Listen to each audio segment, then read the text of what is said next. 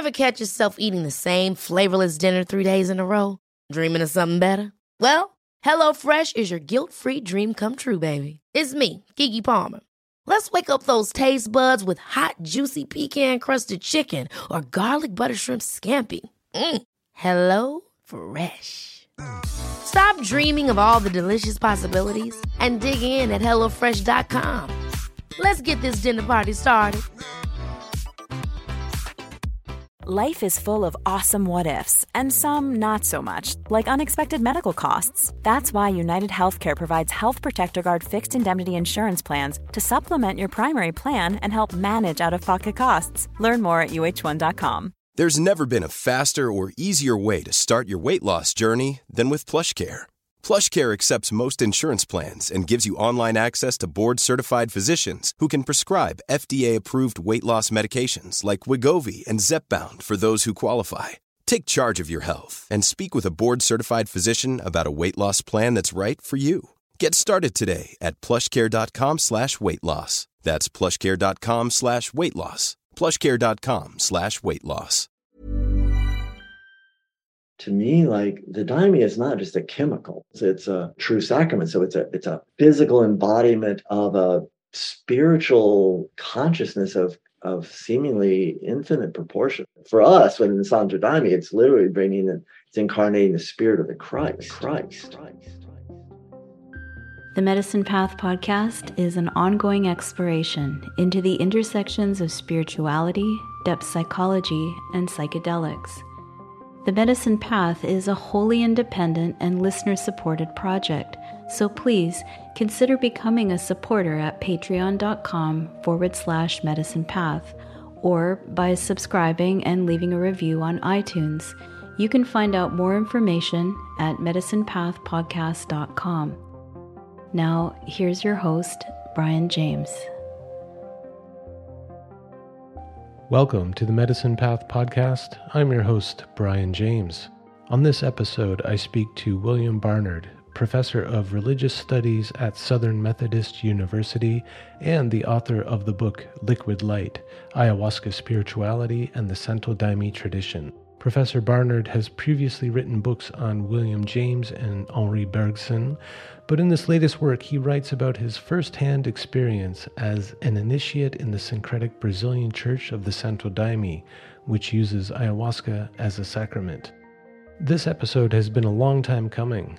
My experiences in the Santo Daime Church have played a huge part in the arc of my life since my first ceremony with them back around 2010 and I've been wanting to speak with someone about the Santo Daime since starting this podcast four years ago, but I wanted to make sure that it was someone who wasn't just approaching it from an academic or anthropological perspective. To know anything at all about the Santo Daime, you have to drink daime many times in different contexts. So, in that respect, Bill is the perfect guest to discuss this complex topic.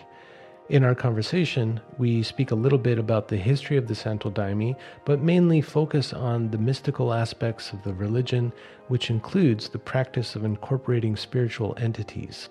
Certainly a complex and unconventional practice for what is essentially a Christian religion. Now, please sit back, relax, and enjoy this conversation with Bill Barnard on the Medicine Path.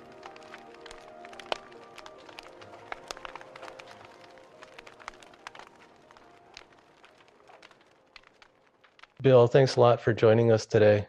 sure my pleasure Um, I, I started this podcast in 2018. And a big part of what led me to begin the podcast and this exploration of what I call the medicine path, which I really feel is anybody's path of uh, growth and transformation and healing, uh, was my experiences in the Santo Daime Church. Uh, Hmm. Beginning Wow. back in about 2010. Um, and there's not a day that goes by where I don't think about Santo Daime or sing some of the hymns, Oh, even though it's been about uh, probably seven years since I've done an official work. wow.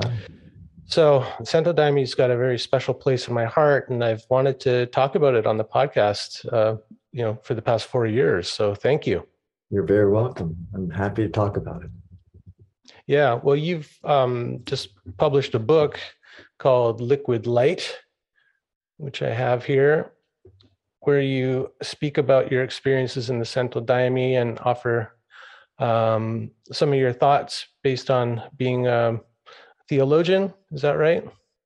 Well, I'm a religious studies professor. It's a slight difference. Um, theologians are typically understood to be people who um, are sort of restricted. Like so, most most theologians historically have been Christians who self-identify as Christians and then work within the Christian, uh, an ex- fairly exclusively ex- Christian framework. Um, religious studies uh, professors are people who are more overtly, often at least, uh, comparative in their focus, and certainly at least religiously neutral and even handed. There's no privileging of any one religious tradition. So it's a okay. slight orientation. Yeah, no, that's great. I appreciate that distinction. Yeah. So, why did you decide to write this book at this time? Well, um, I actually decided to write it about 14 years ago. it just took me that long to write it. Um, so, and I, and I, when I, uh, I was actually doing a Santo Daime work, uh, which is the word they said it's a translation of the Portuguese trabalho, which is what uh, in the Santo Daime we use to refer to the ceremonies of the Santo Daime. I was doing the Santo Daime work and I had been doing it, been participating in the Santo Daime just for my own spiritual interest and desire uh, for several years. And then it just became clear to me it's like, oh, I have the training and it just felt like like there was just some inner sort of tug on the sleeve or tap on the shoulder, however, whatever metaphor you want, that just sort of said, Hey, it seems like you should do this.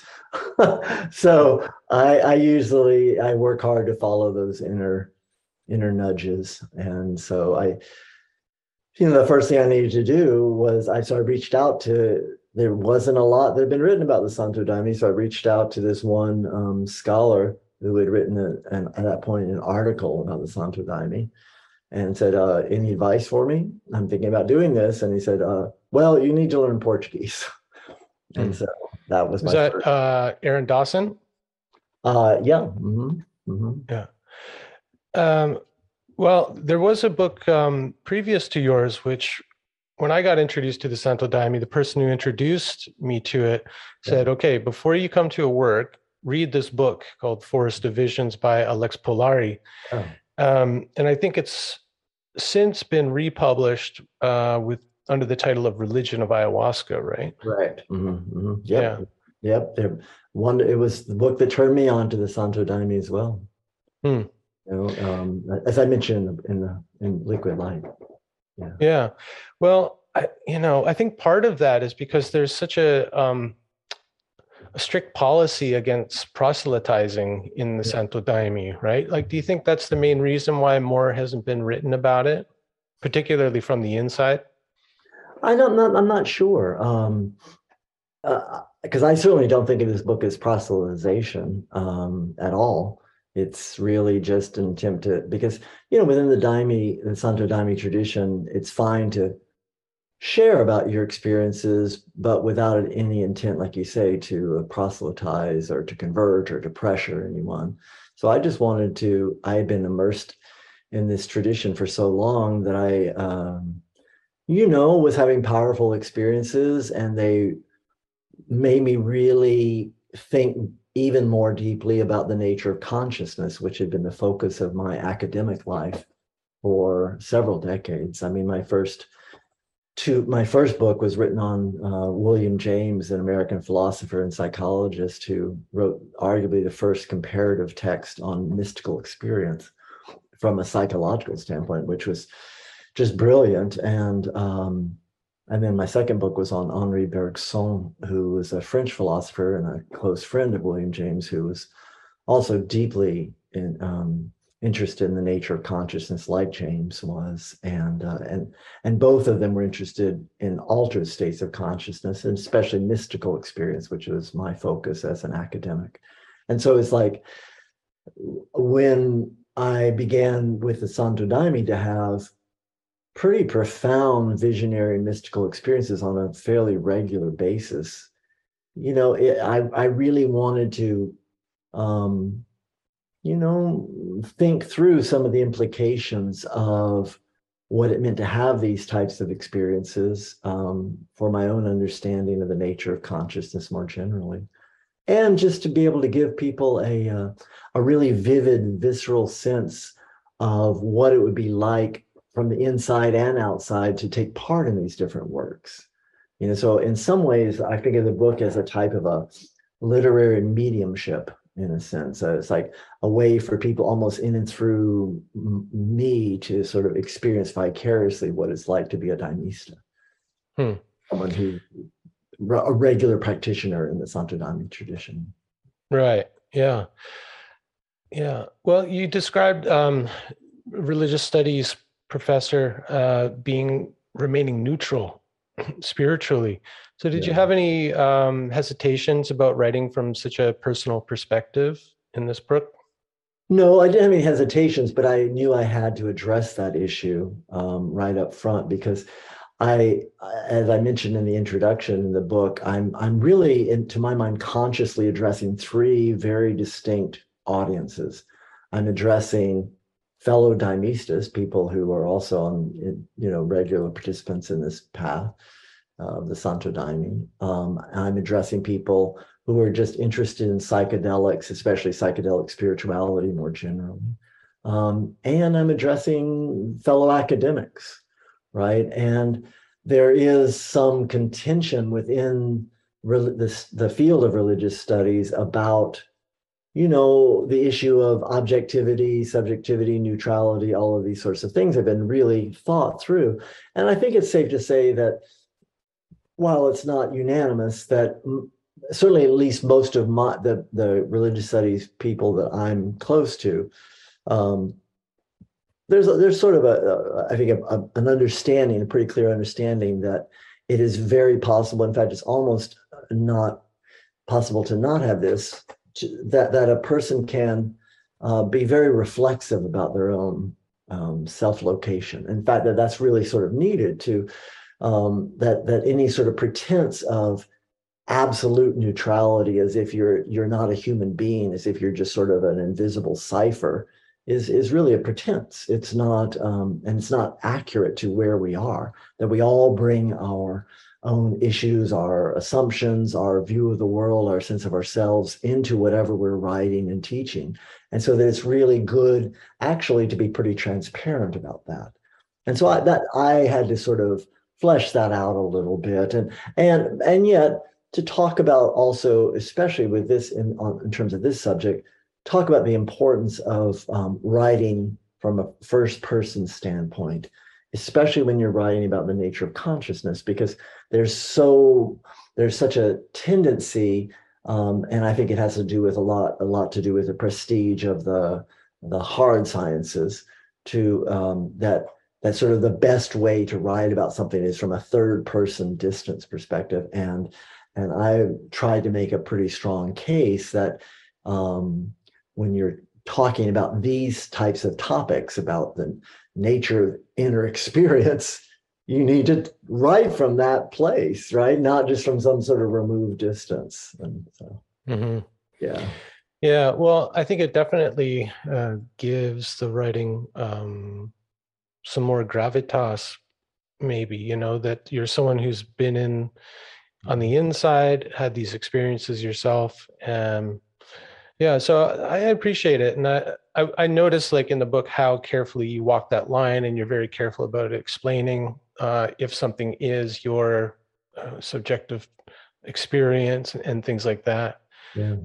Did you did you receive any um, kind of uh, resistance from fellow Daimistas when you talked to them about writing this book? Was anyone kind of critical of you doing that? Um, at first, there was there was um, uh, one person for sure who got a little reactive. Uh, he had only read a, a, couple of early excerpts from a couple of chapters, and you know, um, but I was really careful. Um, I ended up because I wanted this to be this is very much my book in terms of I want to own responsibility for you know whatever so no one else is to blame so to speak for the book um, but it was a very much a collaborative work too in the sense that I shared numerous editions and of the manuscript with people not only with other Daimistas but also other scholars and trying to again sort of get feedback and and suggestions and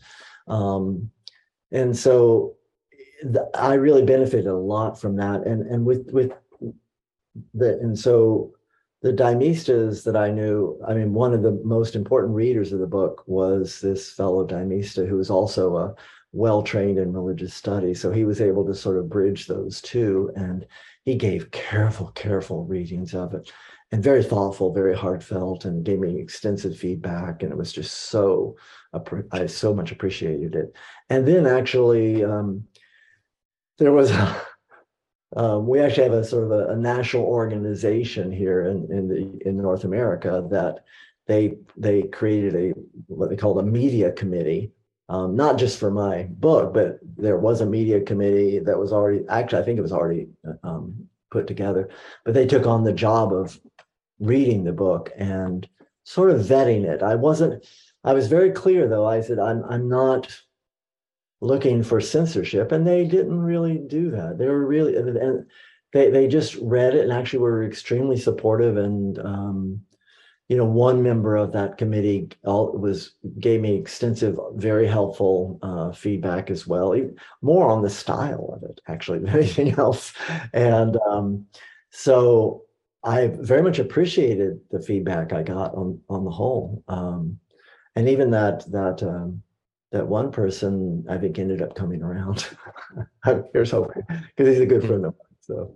Mm and that, that's the thing right the, these people are friends of mine and they're people that i've I, have i have known and shared amazing experiences with and um, so you know when i'm writing this i'm wanting to tell and i talk about this i'm you know sort of a warts and all view of the santo daime i don't want to produce some sort of i think some you know some people may have hoped that i was going to produce this really sort of fit for public consumption sort of like polished you know like here's this idealized sort of religious group. And, and to me as a religious scholar and as and someone eh, eh, for someone to take me seriously it's like it's like no no it's like this is a real robust human religion meaning that it's got all sorts of people that with differing opinions and there's it's a it's it's a living um tradition that's not by, by, any means idealized. And it's it's it, it's it's a it's a full three-dimensional religious tradition. And, I, and i wanted to depict that in, in all of its robustness right in the book.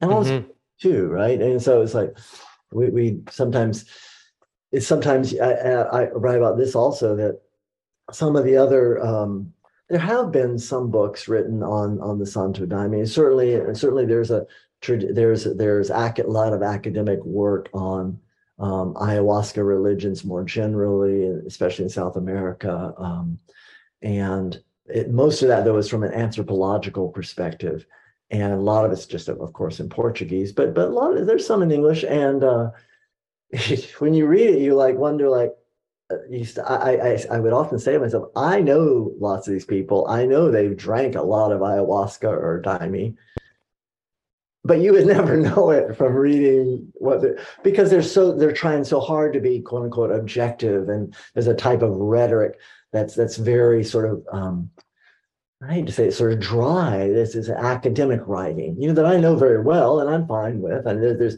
and it's for me as a scholar, I'm, I'm it's, it's actually very helpful. You know, it's talking about, you know, the legal issues or the economic issues or the you know political issues all these sort of things that people are interested in understandably. But i'm interested in the nature of consciousness. I'm interested in like who we are under the surface and who we could become as human beings. And those more philosophical or metaphysical or normative questions are what really drive my interest.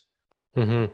so yeah and, and, yeah one of the things about the santo daime too like that um, i find fascinating is that it's a fairly new religion that, uh, like you said, is alive and is continually evolving. Oh, yeah. um, so it's kind of impossible to speak about it as one thing. Um, Good point. If the daime is anything, it's a it's a reflection of Brazilian culture and that it's very syncretic, it's very eclectic, exactly. and uh, yeah, alive. Oh no, for sure, and and like I say, multifaceted. There's lots of streams of the Santo Daime, and and it's very, especially uh, the lineage that I belong to, that was uh, carried on by Padrinho Sebastião after the death of uh, Mestre Irineu, the founder of the religion.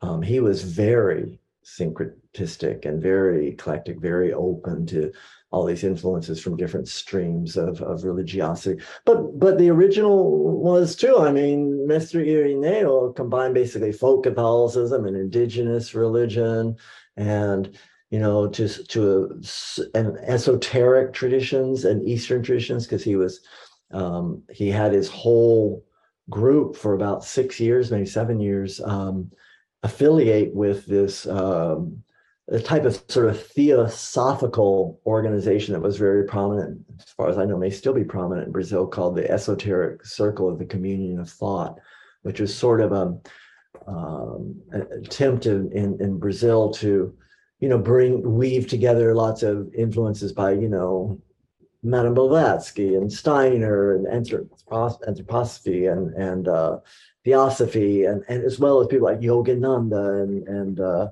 Vivekananda and, and the, the, sort of the more Eastern yogic traditions. And so that was even there for in, from the very get go in the daime. But then you got Padrinho Sebastião, who added all sort, you know, basically brought in mediumship was the real issue, um, and and especially uh, through the spiritist line, which he was part of, and then he was very welcoming when um, this woman named Baixinha, who was a what's called the de Santo of, a, of an Umbanda tradition, which is sort of a itself classically, as you put classically Brazilian syncretistic movement that combines Catholicism and Spiritism and and African religiosity, and it's a mediumistically based tradition uh, he welcomed her very beautifully and powerfully into the Santo Daime religion. And uh, so there's this all these streams of it. And so,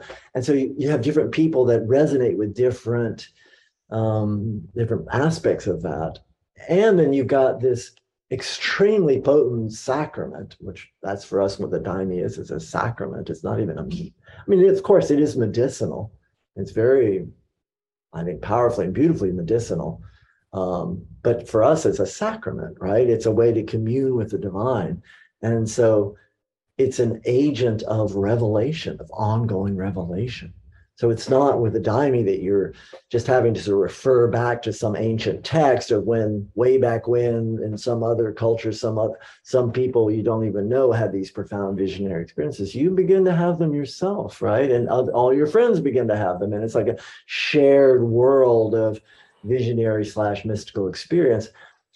And that's not all of what the daime is. I used to think that was the major focus, but really, it's also a very devotional path you know? It's it's really it's these received hymns that are you know and it's where everyone's singing together and uh and hopefully with a lot of heart and sometimes it can be literally ecstatic. Mm-hmm. and, yeah well um that you know i think that speaks to uh that quality of aliveness uh, of the tradition so one of the things that's really unique about the Santo Daime is that the doctrine is held in a whole collection of of hymns of yeah. songs yeah. that have been received by members since the beginning, yeah. and uh, continue to be received. And so members of local churches will start to receive their own hymns, which then get incorporated into the the larger doctrine. And that i mean there's something uh, quaker like about that where everybody has the potential to be a channel for this doctrine which is yeah. very yeah. egalitarian and uh, i yeah. found it just incredibly refreshing oh me too and and you know and so the what you have with the daime the santo uh, i make a distinction in the book and it's just it's uh it's just sort of a it's just for convenience sake i i, I make a distinction the word use the word daime to refer to the sacrament itself, and, the, and then I use the term santo daime to refer to the tradition. Most daimistas sort of mix and match that, but um, but I'll try to be a little more consistent with that. So, like in the in the santo daime tradition, you're right. You know, it's it's um, there are lots of uh, people who've received hymns, and the receiving of these hymns is very mysterious and very beautiful. Um, and it's part of this this process where you you don't consciously cre- seek to create a hymn. You literally, like you said, you receive it, and um, and and so like at this point i've received about not about i've received 36 hymns um, and i write about this in the end of the book what it's like to receive hymns because no one's as far as i know no one's ever written about that hmm. and um, it is a really fascinating process because on the one hand it doesn't come at all from the ego there's no will there's no forcing there's no intentionality behind it you literally it's like feels like I'm taking dictation or something. It's they often they often come to me in dreams or they there's just sort of a almost like a download that happens. Um, and yet I'm always struck that how each person's hymns set of hymns has a particular sort of energetic cohesiveness to it. They they really sort of reveal who that person is. So to me, my hymns, for example, are very pure expressions of the depths of my being you know even though i had nothing to do with creating them. It's sort of it's sort of a paradoxical fascinating paradoxical uh, process that happens. Yeah. Well it's like um you know you said that the daime is uh, multifaceted and one of the ways it's multifaceted is like what we talked about where everybody who's involved with it is another facet of this kind of we could think of it as a jewel or a crystal and so the divine light then passing through that gets refracted in different ways depending on what your particular facet is made of or what it uh, looks like right that's a beautiful way to think about it. I love it because, especially because in the Daime we talk about a lot about a lot of the hymns speak about the what it calls the crystalline light or the crystal light, you know. And so it's that same sort of notion of, uh, and I'm always I even talk about this in the book even the visionary experiences seem to be often angular like as if it's the refractions of of light you know and, and i've mm-hmm. noticed there's a sort of an angularity about even sometimes even about the bodily postures that happen during mediumship which is another component at least of our lineage of the santo daime because again like that's what Padre Sebastião was sort of brought in the, there wasn't really mediumship per se in early Santo Daime. Yeah, well, I, I definitely want to talk about that because it's a very intriguing aspect uh, of the tradition.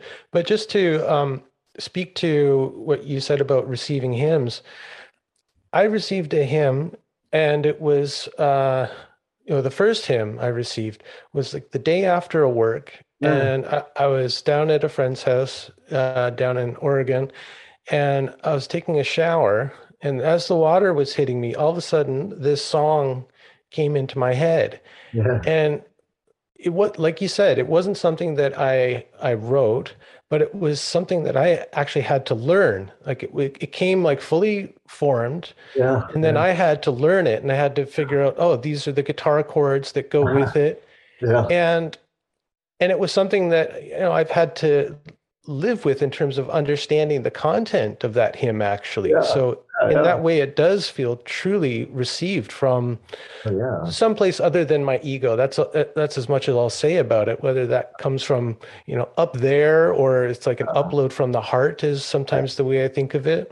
Yeah yeah. Yeah that's beautiful. I'm so glad to hear that yeah yeah and for me like i'm i'm really pretty much a terrible musician um, I have almost no melodic memory. My rhythm, my rhythmic ability is very much a work in progress, you know. And so I just sing, sing the melodies into my iPod. Uh, my, I'm sorry, my iPhone, and that's that's been the real grace for me. And, and, and, actually, when I started there, I didn't have an iPhone, and so I just had just a little tape recorder I carried around.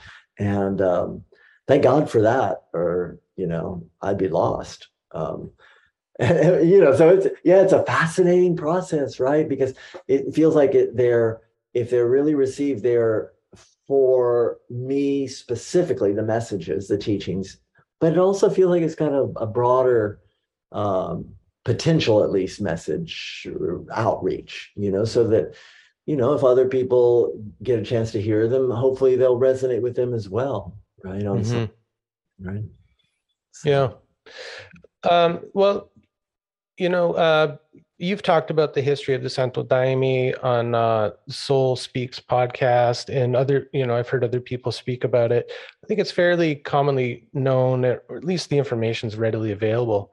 So yeah. rather than kind of go over that again, what I'm really interested in talking with you about today is um, the the creation of different lines, like we've already alluded to, and um, the maybe the differences between them um, and you know i think there's like new lines continually being created or kind of new uh what's the word like evolutions of the work as yeah. it um, comes yeah. to different places around the world and, and i find that just incredibly fascinating yeah me too yeah no it's it's a uh, you know um just so that you know your listeners can know i mean I've created a website also for the book. It's called liquidlightbook.com. Um, and on that website, I do um, I do uh, try. I have like, for instance, a very focused, to me, very focused as a scholar biography of Mestre that I wrote, or you know, at least a maybe biography is a little too formal a term, but it's it's a concise, focused description of the major um, issues uh, that surrounded that you know what happened during his life in the context in which his his life unfolded and the teachings. Um, and I'm going to have another one uh, for Padrinho Sebastião that, God willing, will um, happen. You know, hopefully in a few months, be finished with that. Um, uh, and, and, I also have there something called liquid. Uh, uh I'm sorry, Santo Daime 101, which gives you the real bedrock basics of the teachings and the ritual practices and the history of the Santo Daime. So yeah, all that's easily you know accessible. And so, so you're right. I just wanted to like that's that that website's a really good resource for that. Um, and yeah, I would. I'd be happy to talk about it. Now it gets well, really so, complicated. Sorry, Bill. What's the URL of your website? Because yeah, um, it's probably a great place for people to go where all that information is collected and oh. and not in poorly translated Portuguese, right? Exactly. That's the thing. It, yeah, it's it's it's liquidlightbook.com.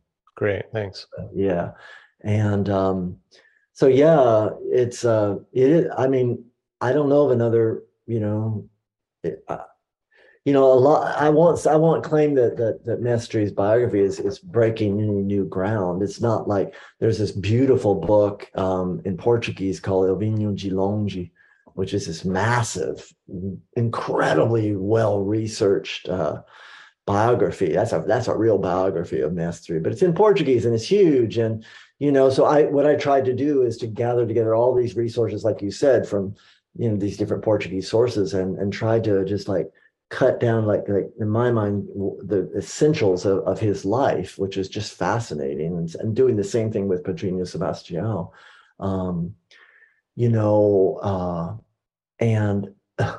you know, so hopefully it'll be a resource. I think, especially for Daimistas, or but if anyone got happened to get wanted to know more about the the Santo Daime, uh, the history of it, that's hopefully going to be an ongoing resource that'll just keep getting better. Hmm.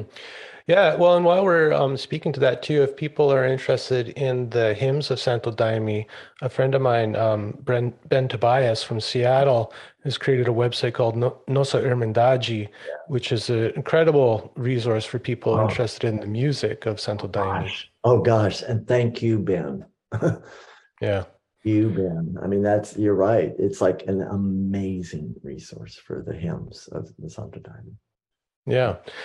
Great. Well, let's talk about Padrinho Sebastião, yeah. uh, who is the founder of, I guess, the line that you've been most involved with, right? Yeah. And uh, also all the works that I was involved with uh, followed that particular line too. and um, it has some things that do distinguish it from kind of uh, uh, I hate these words, but like the original line of Mestre Irineu, which uh, I believe is called Alto Santo. Alto Santo. Uh-huh. Mm-hmm. Mm-hmm. Yeah. And so uh, let's just talk about that. So when did um, Sebastião come on the scene? Oh my goodness, um, I'm I'm so bad with dates, but let's say, uh, oh my goodness, um, I think in the just early '60s, maybe. I can look that up. Um, but yeah, he came in sort of as as as the history of the Daime goes, somewhat late onto the scene, and that the first work of the Santo Daime officially was in 1930, right? So there's at least like probably around over three decades before um, Sebastião shows up. And so that was that itself was sort of is significant in that, you know, there were people that were real long time, deeply dedicated, deeply devoted uh, disciples of Mestre Irineu that had been with him for a long time. And here this guy comes in and Padrinho Sebastião was um, already himself before meeting the Daime a spiritist uh, medium and healer. And he had been trained um, in the way in the middle of the Amazon uh, rainforest by this one spiritist medium and healer called Mestre Os- Osvaldo, who um, was the, literally, I mean, he, he Padrinho Sebastião heard about him and had to like, I travel like a day or two in the, in a canoe to try to find find this guy, you know, and um, and then became basically sort of an apprentice with him. And finally, Mestre Osvaldo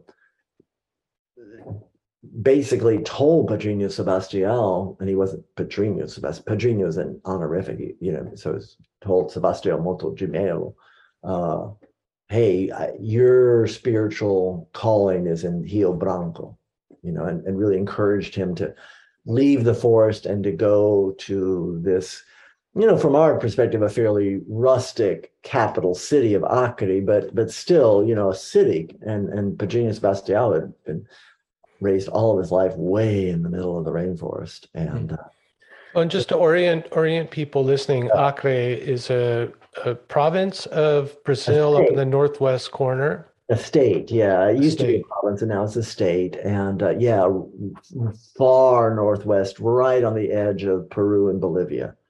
And um, so, kind of the heart of ayahuasca in a lot of ways. Yeah. Um, yes, exactly. That because that's where Mestre Irineu's um, church began. Was in Acre, in in in he, on the outskirts of Branco. And um, so he ended up Padrinho Sebastião ended up um, um, joining with basically his his his wife's extended family and and and and started farming, but but he also began to be he brought that healing and mediumistic um, um, expertise and charisma into that into that sort of extended family situation and so was already himself a very um, respected and loved healer. Um, but he he came down with uh, this very mysterious and very um, um intense and, and long lasting um, disease uh, that was really difficult for him to, to work with and for his family to work with. And it was just very debilitating. And so he ended up, he tried all these different, you know, standard medical options, but he ended up it didn't work. And so he um, ended up going to Mestre Irineu because Mestre Irineu was known as a world-class healer. And that's how that's how most of his of his the original disciples came to him because for healing and him and, and stayed because he healed them. And um, because this is a world that you know, standard medicine is just, it's not really, you don't have a lot of doctors and nurses, and, you know, you have some, but not much. And um, so he came and they, he did, he did his first Santo Daime work um, with, with Mestre and um, had a very, very powerful out of body experience where these uh, what they call these spirit doctors, these doctors that literally like with white robes and things appeared to him and, and um, cut him open and extracted three insects or, you know, um, parasites or something from his liver and then sewed him back up together, you know, sewed him back together. And then he came back to his body and he was completely healed just instantly. And he became a hardcore Daimista disciple of Mestre Irineu. By hardcore meaning that his community where he was living, they he would Padrinho Sebastião would have to walk like, oh my gosh, I think three or four hours to get to Master's place and then do a work and then walk back hmm. in the middle of the night, you know, three or four hours.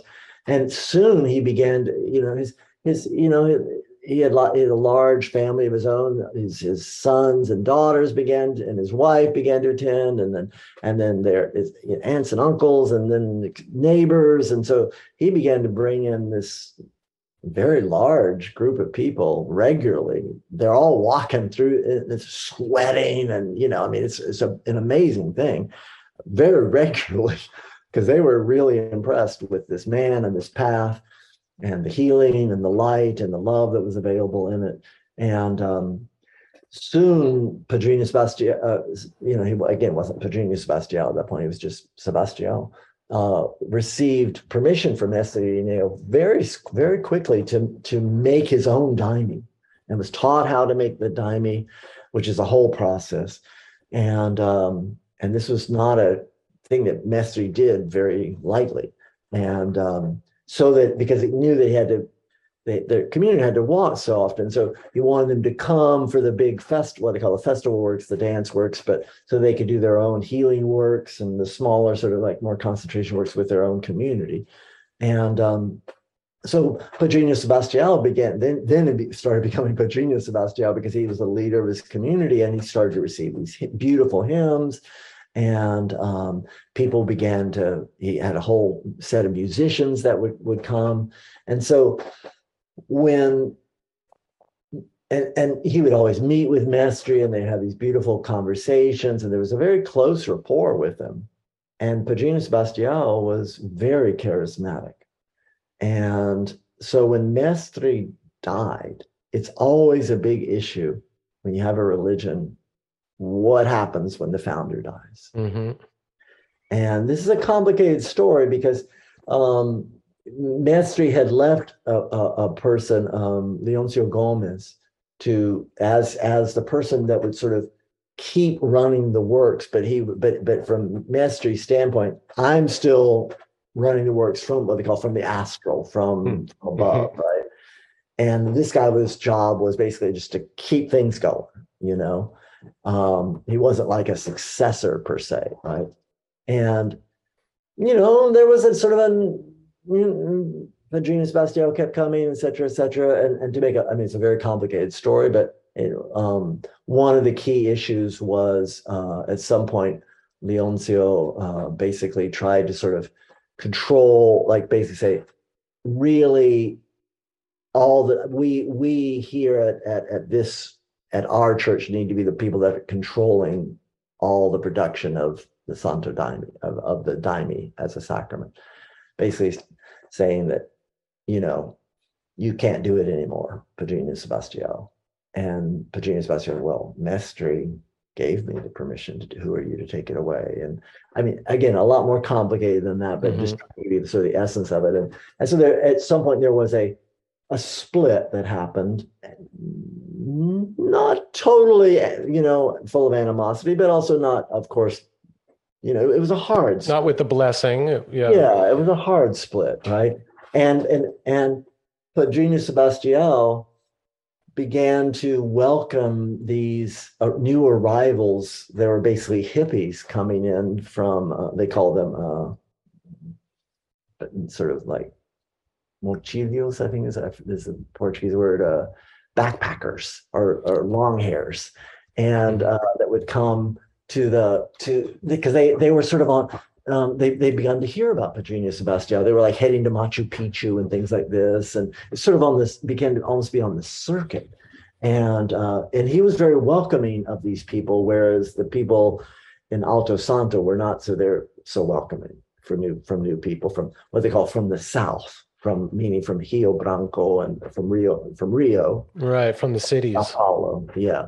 Whereas Mystery uh, Sebastião was, and so there began to be uh, again sort of a much more opening towards all sorts of influences from that these people brought in and because Padrinho Sebastião was very open-minded very and, and and actually that community he began to be really run almost in a purely communistic way meaning that they decided to just everyone pooled their resources so that no one owned anything or everyone owned everything.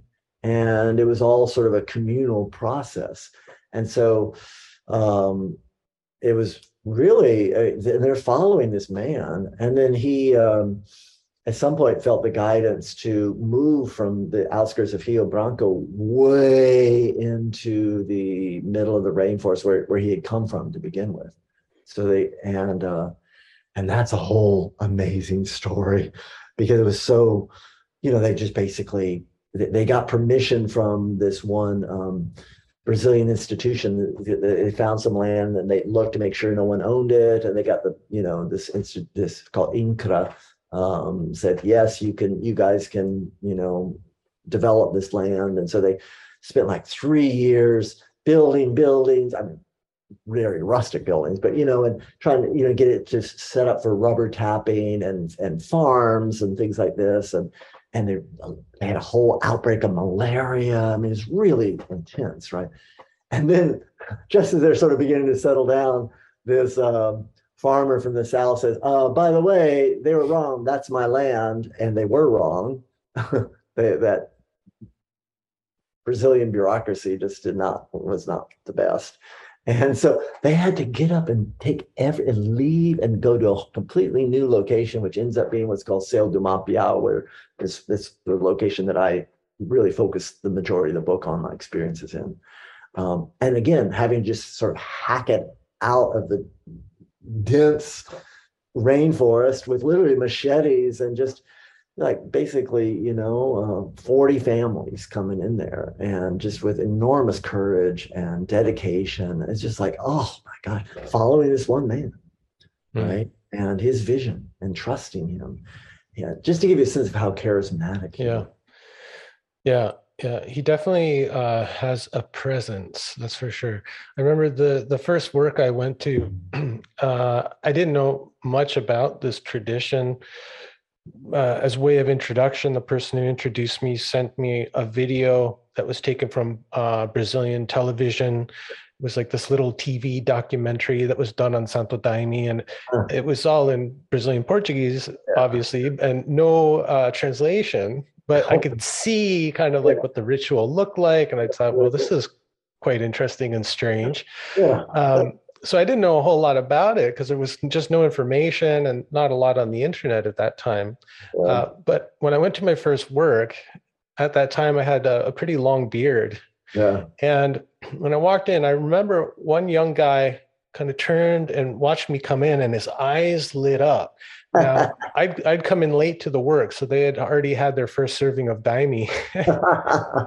and yeah. uh, so he sees me walking with this long beard, and his face just like lights up, and he smiles and, and nods knowingly at me. and, and then, of course, later I find out that uh, this very prominent figure in the Santo Daime, Padrino Sebastião, is known yeah. for his like long beard, right? Yeah, and I, I think I think the guy was kind of seeing me as like some follower of Sebastião or, or something. Yeah, Who knows what he was seeing, but I can totally see that. Yeah. Oh now, um, you know, this is one of the things that's fascinating about Santo Daime is that, uh, like you said, it was very. Um, it, it's not just about the the ritual and the doctrine and all of that, but it's also like a social movement yeah. That's a big component of it, right? And so the founding of uh, Céu do Mapiá, like people could maybe understand it as a kind of uh, spiritual eco community in yeah. the middle of the Amazon jungle, right? So you've been there. could yeah. you talk a little bit about what it was like for you to go there? I think maybe in the 90s was your first time or Oh no, much later. I, I got there in 2010. Oh, okay. Uh, yeah. Um, so um, and, and it's changed for my i haven't been back since um, i was there for almost three months and that that's the summer of 2010 and um, you know I, when i went there you, what you had to and, and this may still be the, the, case you had to get a um, rent a canoe basically and a motorized canoe with a little tiny motor in the back and you just go up this uh, tributary of the Amazon, which is probably 300 feet wide. I mean, it's just huge, and uh, you very quickly just get out of the that you, you leave from this little town called uh, um, Rio Branco. Uh, I'm sorry, I'm not sure. Yeah, uh, from um, Boca do Acre, uh, which means mouth of Acre. Um, little tiny frontier town, and uh, you're quickly out of that town, and you're just like for eight hours surrounded by the Amazon rainforest. And uh, the last four hours, because uh, you, you zip onto this little tributary tributary of this called um, uh, Igarape Mapia, which which is what the the little village is named after. Um, and you go up that like for four hours. So so it's uh and it's just that just like you're you're just like surrounded by just you know forest. I mean, it's very close in because, the tributary is a lot smaller, and um, you know, so then I so I got there like just before uh, dark, and um, with with you know about five other people, and and didn't really have an idea where I was going to stay. Uh, you know, luckily this one woman had been there before that was on the boat, and she she she and she spoke Portuguese and and uh, a Brazilian woman, and and and we had uh, you know talked to her ahead of time, so she went up there and arranged for us to place to stay, and you know, so then here I am in this um, basically sort of an inn, right, but very very rustic. There's no electricity there. The only electricity they have is generators, which are actually gasoline powered and actually pretty loud. That would mm-hmm. in the main city square, you know, um, where they had just a handful of little little tiny stores. Um, but you know, there's houses all around, and it's actually very beautiful. And um, um, gosh, I mean, I was I probably lost 15 pounds when I was there, and it wasn't because I was eating well, but I was just walking all the time and just doing all these work. We did works probably. Oh my gosh, sometimes almost like every three third day or something, you know. Mm-hmm. and um and very and works, you know. Yeah, and you're sweating constantly. Sweating constantly. It's it's really hot, and um, you know it's uh so it, and it's sort of disorienting. Um, and you know of course you adding Daime into the mix and it's very like you know you're just like it's a quite it was one of the most amazing experiences of my life and also one of the most challenging. It was really rigorous and um, um, so I was I'm so happy I was able to go there, and that's why I chose to write about it because I felt like it was just sort of it's sort of like the mecca of our line, you know, to go there and so to really be able to meet, you know, all the el well, not all, but I mean lots of the really significant elders and spend time with them and do works with them and um, get a sense of what that community was like. And uh, you know, it's by that by by this time by that by 2010, you know, they had a pretty beautiful big um, wooden um, church that was that was built in the shape of a six-pointed star and um, made just from the hardwoods made by hand by these people from the hardwoods of the forest. And um, ended up that after i left that they had to tear it down because it was because of termites. And so then you know the last few years the people there have been just meeting in a large tent. Which is like oh my gosh it just oof. Anyway, and they're building this amazingly beautiful, architecturally rendered, huge, you know, ter- church as well. That they're still in the process of it again, COVID and all that. But but anyway, it was a very amazing uh, experience. It was very intense and uh, very beautiful and very challenging. Life is full of what ifs. Some awesome, like what if AI could fold your laundry? And some, well, less awesome, like what if you have unexpected medical costs?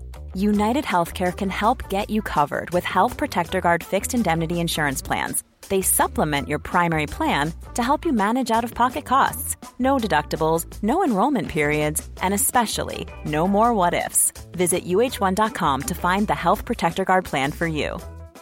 Quality sleep is essential. That's why the Sleep Number Smart Bed is designed for your ever evolving sleep needs. Need a bed that's firmer or softer on either side? Helps you sleep at a comfortable temperature? Sleep Number Smart Beds let you individualize your comfort so you sleep better together. JD Power ranks Sleep Number number 1 in customer satisfaction with mattresses purchased in-store. And now, save 50% on the Sleep Number limited edition Smart Bed for a limited time. For JD Power 2023 award information, visit jdpower.com/awards. Only at a Sleep Number store or sleepnumber.com. Mhm. Yeah. Yeah. Um, I think anyone who's been down to the Amazon, um, you know, for an ayahuasca retreat or for tourism, uh, can really picture your experience being on the little canoe and heading down the tributaries and going under branches and over Yeah. logs and Exactly. uh, you know arriving on some riverbank and not quite sure knowing what you're getting yourself into, right? Yeah, yeah, yeah, yeah, yeah. So like at this time, 2010, like you said, that's pretty that's pretty recent and pretty late in the development of Mapia. Yeah. Uh, So um, it sounds like it's kind of grown into a, a town. Yeah. Now, is everyone there involved with Santo Daime or has it attracted um, non-Daimistas?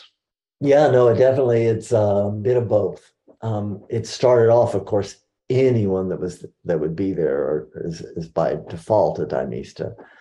But you know, at this point, for instance, they they were able to get some funding from the Brazilian government. You know, the whole place was was turned into a basically a all the land surrounding it was was was made into like I think like a national forest or preserve or something, and and they got permission to stay there and be almost like caretakers of this, and hence the eco village sense. And they got some other money to um, like so, for instance, the school there is quite up to date and quite modern and and you know literally with com- computers and and what have you. And so if you can imagine if you were in some little village on the way on the outskirts and you hear about this of course you'd want to send your children to that school. And and then people you know say oh well you got you know several hundred people there. Maybe i can sell things to them. And and so little stores began to pop up so you have um i'd say mm, i would say of course the majority of the people there uh, are Daimistas. Um, but you do have a, you know, a- still a significant presence of other people who really don't care that much about about the the Santo Daime a path. Um, so that's produce, you know, it produces, of course, some sort of tensions and because they have different priorities and things. And uh, so, yeah, again, part of the lived reality of, of the Santo Daime tradition is that sort of the for this sort of the uh, social uh, complexities of this of Céu do Mapiá. hmm Any idea what the population of Mapia is? Mm, I'm guessing 600, 800 people, maybe. Okay, yeah. Yeah, and they're people that it's uh you know there are a lot of people you know there's some some cattle and there's some fields, but really a lot of the people make their living from people outside of the village coming to visit to do works, especially for the festivals and things. So people own, you know have uh, um, also like lodging houses and things like this, right? And so it's a it's sort of an interesting symbiotic e- economy there in that way. Um, and so I think that COVID was hard for them. I mean, again, I haven't been there, but I can only imagine because that it had to be shut down, so no visitors could come in. Right. Uh, it may still be shut down, as far as I know.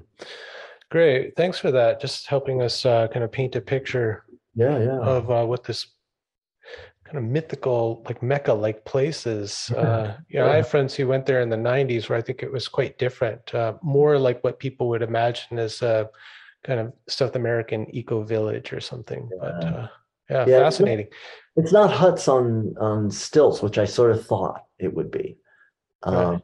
You have some very small, you know, sort of very poor huts and things, but mostly a lot at this point, these are really self-sufficient, very practical down to earth people and so they've they've built some pretty nice homes for especially the elders um, and and and they even have a radio station there and that was that was a blessing for me because I have a huge antenna that would so I could actually Skype with my wife during the whole time I was there.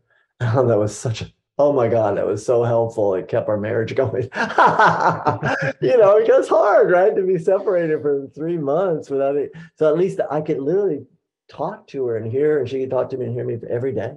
Oh, that's yeah. I remember um, the longest stint I spent in the Amazon was two months, and uh, I remember having to hike up to the top of the the, the highest hill in the yeah. area where there was an opening to the sky to try and get a good enough cell reception to even send a text message to let my wife know that I was doing okay. And you know, yeah, it's amazing. Yeah. Um, well, I'd like to get back to uh, Sebastião and uh, the kind of the innovations or changes that that lineage brought in, because to me, Sebastião was like uh, really responsible for Santo Daime spreading out into the world. Yeah. One, because, like you said, he was so welcoming of outsiders coming in, yeah. uh, where they might have their first introduction to Santo Daime, and then some of them, uh, I guess, he granted them the permission to to bring it back to their homelands and start up these little.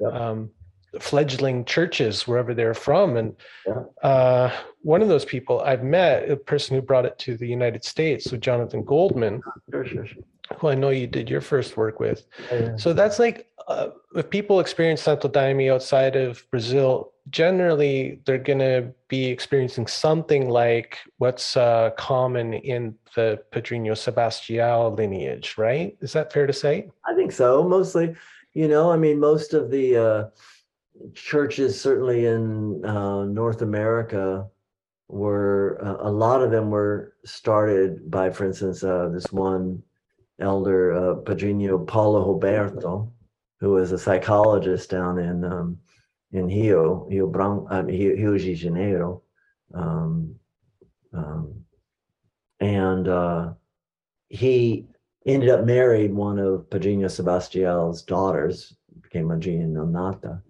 and Paulo Roberto.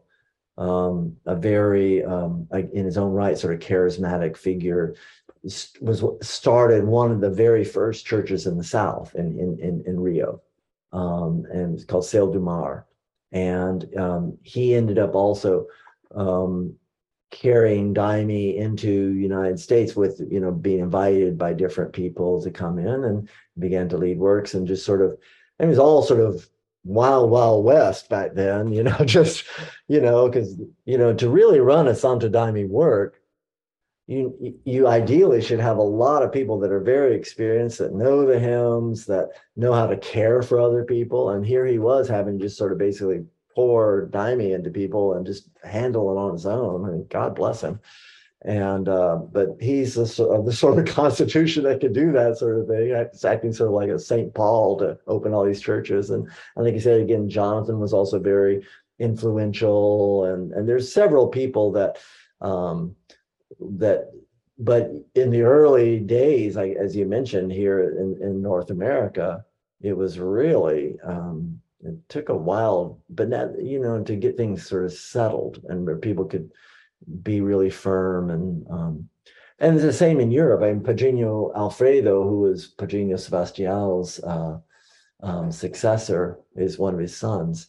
Um, was really instrumental in setting up the churches there and here in the United States as well. Um, you know, as well as, as another son, Padrinho uh. And then, you know, you've got other other people like you mentioned, um, Padrinho Alex Polari, who wrote that book that you mentioned, the, the Forest of Visions, which became the religion of ayahuasca, also very influential. Um, so you have all you began to have these tours of these elders that would come come around and, and go to different churches and help to sort of anchor them and get them you know more solid and, and really show them by example you know what it meant to be a real Don, Santo Daime church. And then a lot of people would go to Brazil and begin to see that and bring that back. And so it was a, a lot of cross pollination was happening. And that's sort of the growth of the Santo Daime in, in the West. Um, mm-hmm. Yeah, I, I, did a work when Alex Polari and his wife were visiting up in the U.S. Um, and it was incredible because he, I mean, he was, uh, I believe, a social activist who had mm-hmm. uh, been in prison for his activism. Um, and then like when i met him okay he had the long white beard like he looked like a wizened old sage yeah. and he really brought a, a strong kind of um, buddhist mm-hmm. vibe to the yeah. whole work like lots of silence like really deep mm-hmm. meditations mm-hmm. with the lights out with the daime which was uh which was great for me as a kind of naturally inclined mystic and yogi type. Yeah, uh, yeah. I really enjoyed the opportunity to do that. Uh, mm. Yeah. So part of like the with the um, elders kind of going on tour or going around is um, they're helping to keep these fledgling churches kind of in line too, right? Like mm-hmm. I remember a lot of correction of how the hymns were sung yeah. or uh, pronunciations and things like that. Oh, for sure. And it's like I think I I, I don't know if I I forget whether I end up including this in the book, but I'll just say it for sure. I, um, you know, Daimistas care care a lot. Well, let me, let me rephrase. Daimistas actually don't care too much about what you believe. There isn't, of course, there's this notion of the doctrine, but the doctrine is sort of like more like the energetic matrix of the daime, you know. And and there are teachings, as you mentioned, teachings through the hymns and things like this. But no, there's no catechism. There's no pope. There's sort of like people like, oh, you need to believe this. You know, there's a lot of flexibility for what you believe. So, but Daimistas care a lot about ritual protocol. Hmm. A lot, you know, like so they want those works to be run correctly, you know, and from there, and, and of course, people being human, there's often different understandings of what it means to run a work correctly. Mm-hmm. so you know, it's a as they put it in the in the in the Santo Daime tradition, it's from one of Mestre Irineu's hymns. It's a it's a fine study, studo fino. You know, mm. it's, uh, it's something to be really examined carefully. That that issue, because you, know, you don't want to get it too rigid, but at the same time you don't want to be too lax either. So you want to have it sort of be welcoming and loving, but also really disciplined. That's I think the sort of ideal Santo Daime work. Mm-hmm. Some people are sort of turned off by it because there is a type of a, mm, you know, people wearing uniforms, you know, and for a dance work, everyone's standing in line, you stand in your place, you know, and there's a lot of emphasis on staying in your place and staying firm. And there's a type of almost military, uh, uh, military vibe to it in the sense of like we're soldiers of the queen of heaven you know soldiers of love you know but it's still soldiers you know really erect yeah. really disciplined really unified um, very focused you know so it's not sort of it's a very communal process of santo daime it's not um, like like the more neo shamanic ayahuasca circles where it's you have the the shaman who's sort of leading with his his or her assistants and then everyone else sort of lies down very passively uh, you know just sort of soaking it in in essence right? Um, with this santo daime everyone's sort of a shaman or you know in a sense well everyone's certainly expected to participate yeah. and to kind of hold their own like you said yeah. um, uh, kind of contain their energy um, to not disrupt other people's inner work right or the flow of the ritual until it comes to mediumship which is uh, yeah, which is an aspect that i think is specific with Padrinho Sebastião's line. Yeah, yeah. And so it's somewhat controversial, I think, with the more traditional uh, Santo Daime people. Uh, but, you know, I've been exposed to it. And uh, I mean, the first work where I experienced mediumship was um, a, a, giant work, actually. It was February 2nd. So it was Iemanjá's day. Oh, yeah. Oh, yeah. So it was a celebration of Iemanjá and Jonathan Goldman and his wife Jane were leading it. Wow. So people had come from all around for this big special uh, celebratory work.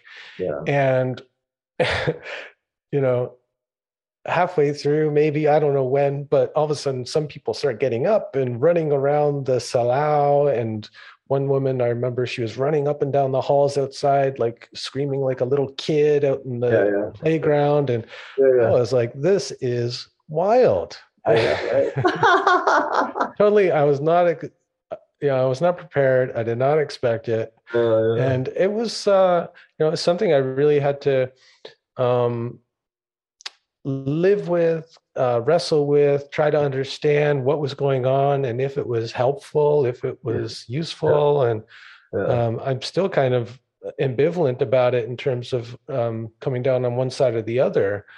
But man definitely a unique experience for sure, right? And uh, yeah, Yemanjá is Queen of the Sea, and you know one of the, what they call the Orishas, the uh, um, deities the from that came from West Africa, from the Yoruba tradition, right? That you know, and so she's the one that is linked with cleansing and and often healing and sort of bringing that maternal divine goddess sort of energy into the creative principle i think she's called in one of the hymns yeah yeah, right. And into the Salão, that sort of the ritual space. And um, so, yeah, you know, in the book, probably I'd say a third of the book, right, is focused on my uh, talking and thinking through this issue of mediumship because it's so striking. And um, it's been a very important and significant part of my own journey, my own spiritual journey. And so I really wanted to think it through. And, and, uh, it's it's a, like I say, it is controversial because like the Alto Santo people are adamantly against it, and even within our own line, there are certain churches that just don't do it much and are a little suspicious of it.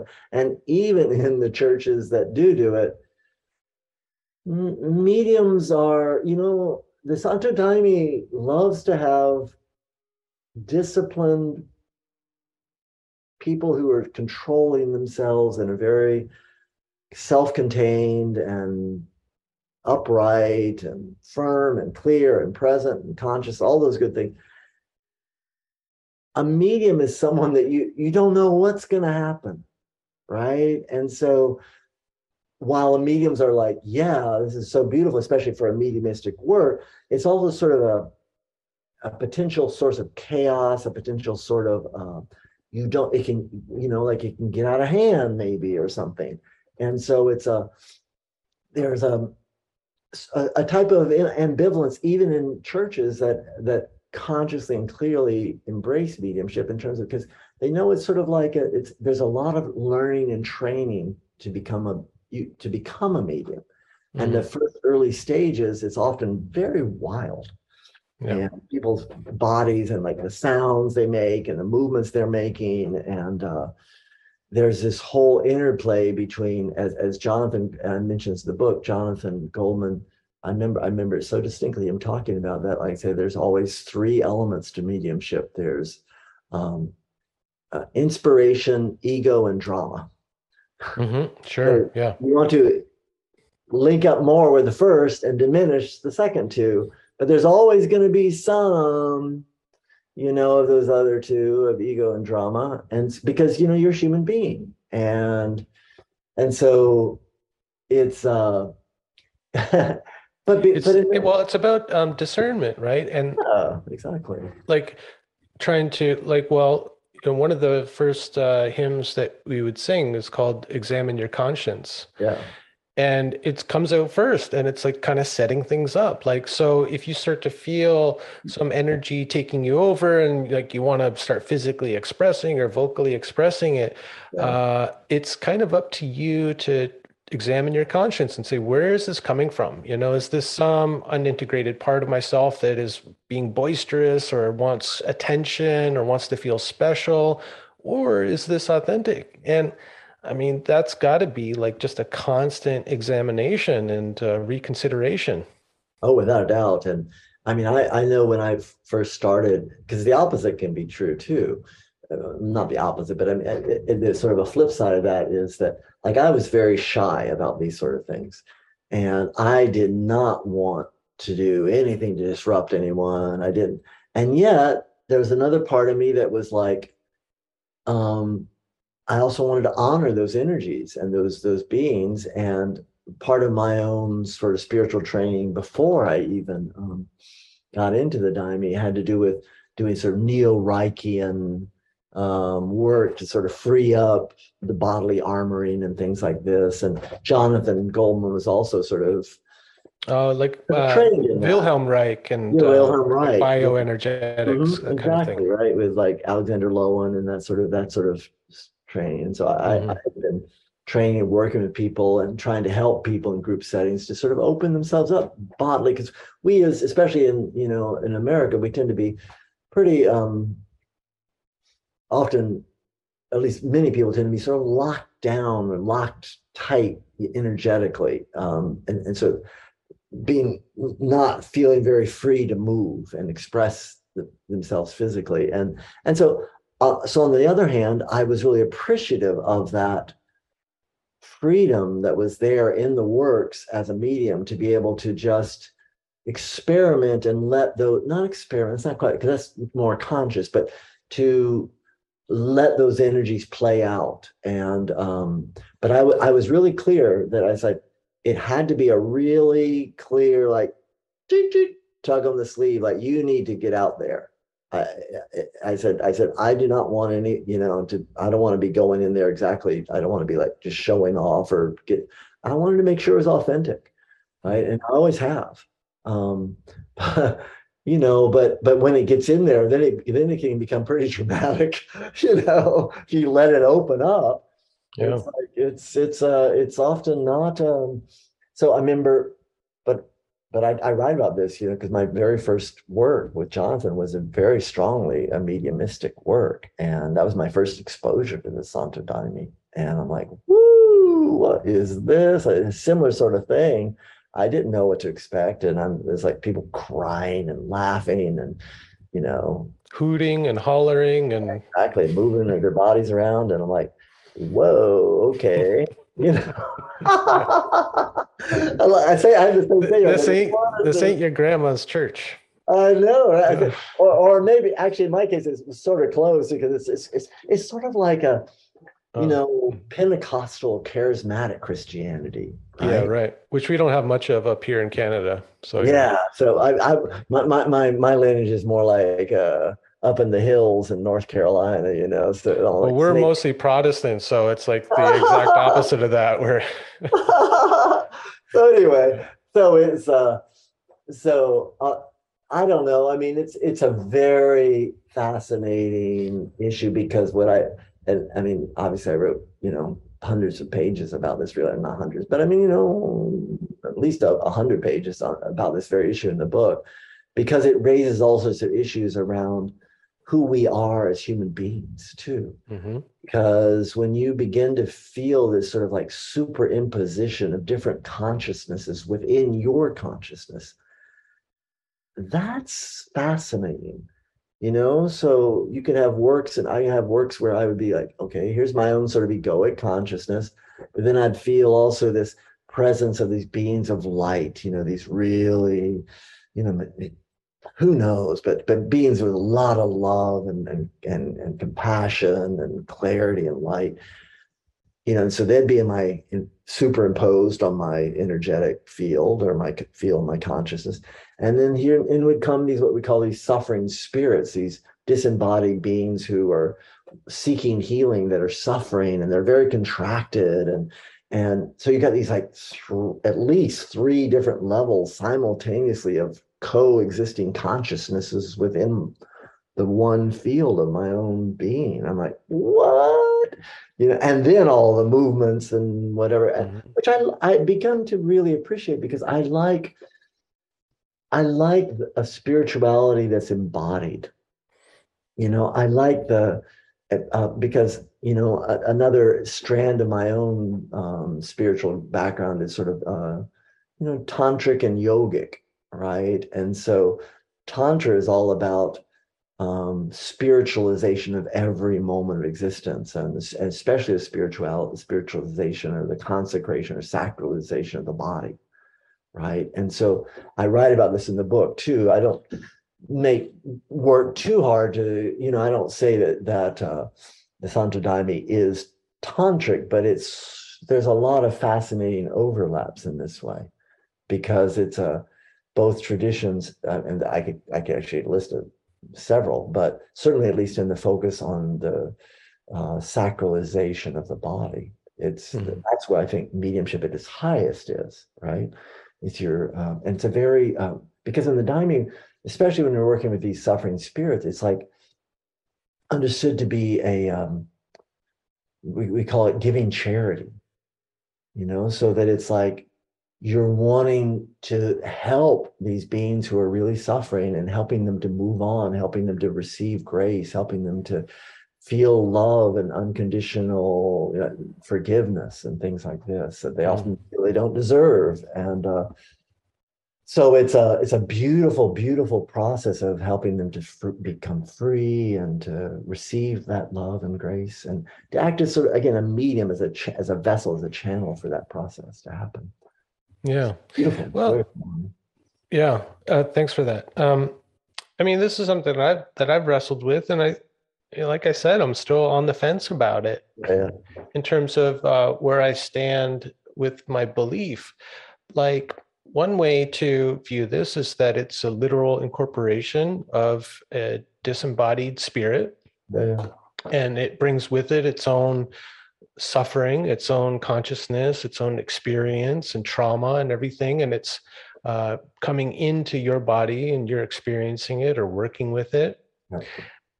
The other way to view it is that, well, these are literalized uh, aspects of myself that have mm-hmm. been repressed, that the that the daime is helping to open my psyche up to. And it's like psychedelic. It's revealing something of my psyche that I've been unconscious of.